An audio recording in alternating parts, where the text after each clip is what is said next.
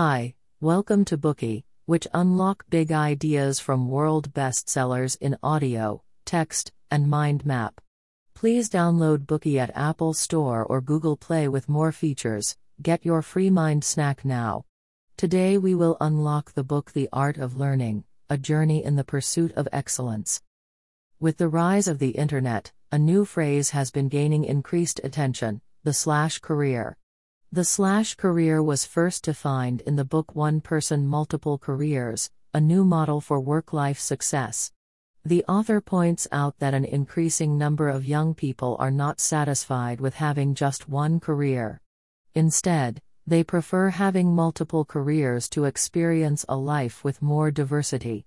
Since these people often use slashes between their different jobs on their resumes, the slash has become the symbol of this group. Leonardo da Vinci would be called a slasher if he were alive today, considering his extraordinary achievements in painting, music, architecture, mathematics, geometry, anatomy, zoology, botany, astronomy, and physics. These people were formerly called Renaissance men.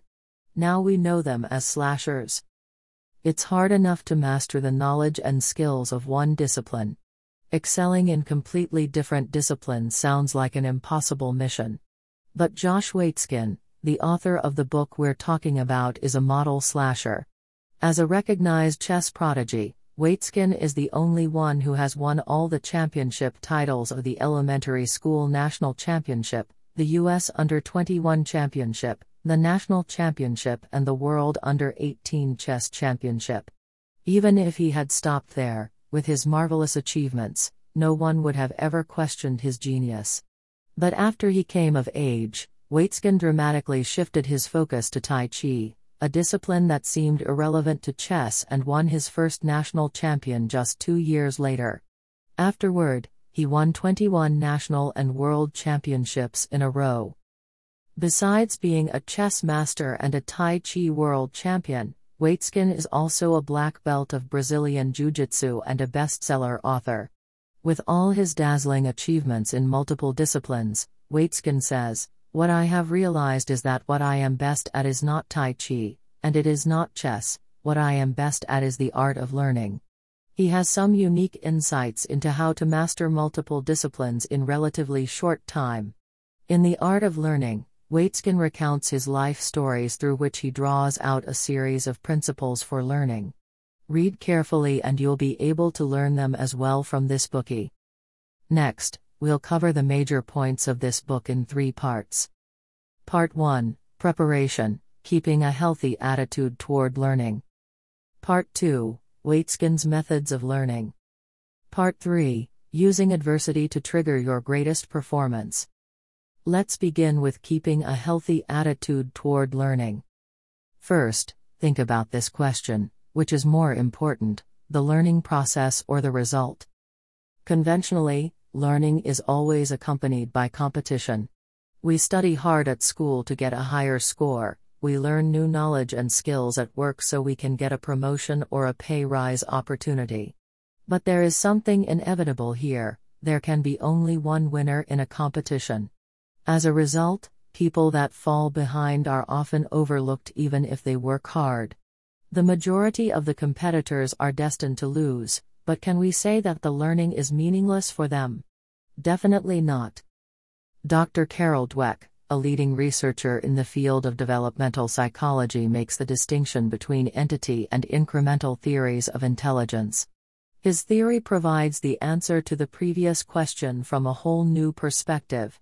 Under the influence of their parents and teachers, children who are entity theorists tend to believe that their success or failure results from their intrinsic, unalterable capability. It's something they can't change no matter how hard they try. Accomplished children like this would take their success for granted because they think they are naturally gifted. But they would not bounce back once they are defeated. Their self confidence would be destroyed and they would be convinced they don't have the ability required to move forward. Children who are incremental theorists, on the other hand, have picked up a different modality of learning. Those who educate their children with the incremental theory of intelligence are prone to emphasize the role of efforts.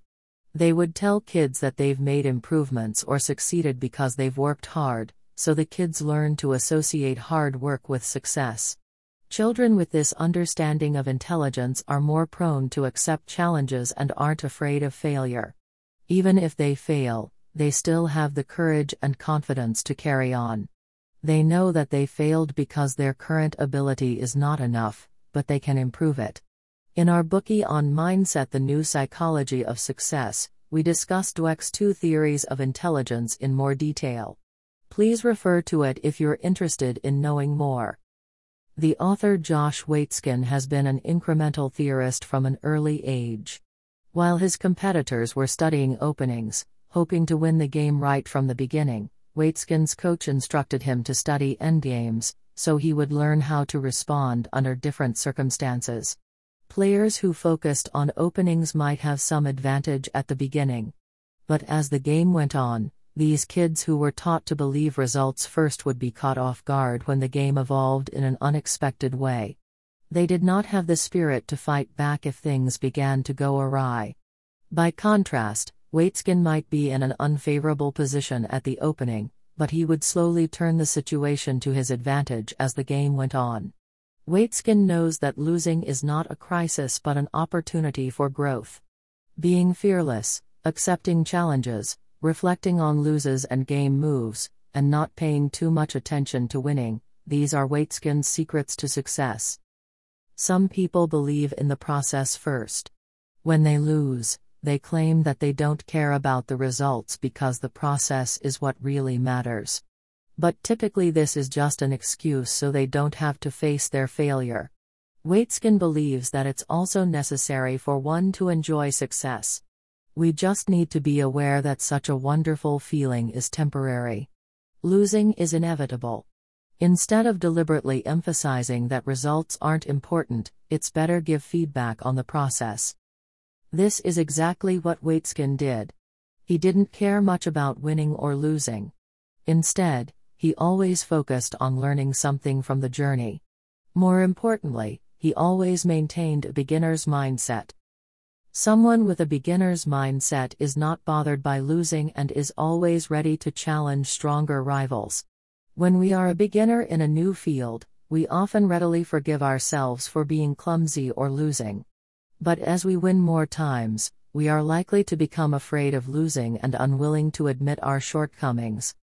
Some well recognized great chess players only play with opponents not so great as them to keep their winning record.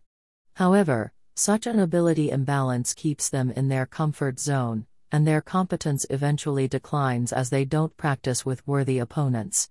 Waitzkin didn't fall into this trap. He was always looking for stronger opponents to challenge. Sometimes he won, sometimes he lost. In the beginning, he lost more than he won. But Waitzkin knew that he must ignore the heavy emotional burden of losing to make progress. The essence of a beginner's mindset is to make concessions in order to advance. It's easy to have a beginner's mindset when we are new to a field.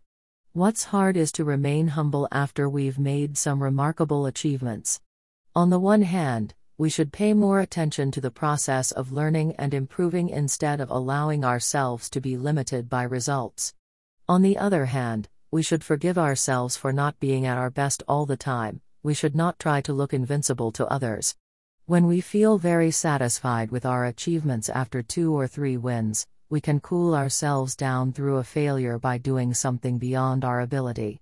Sometimes, pressure from the outside can drive us to move forward, so we can avoid being satisfied with being a big fish in a small pond.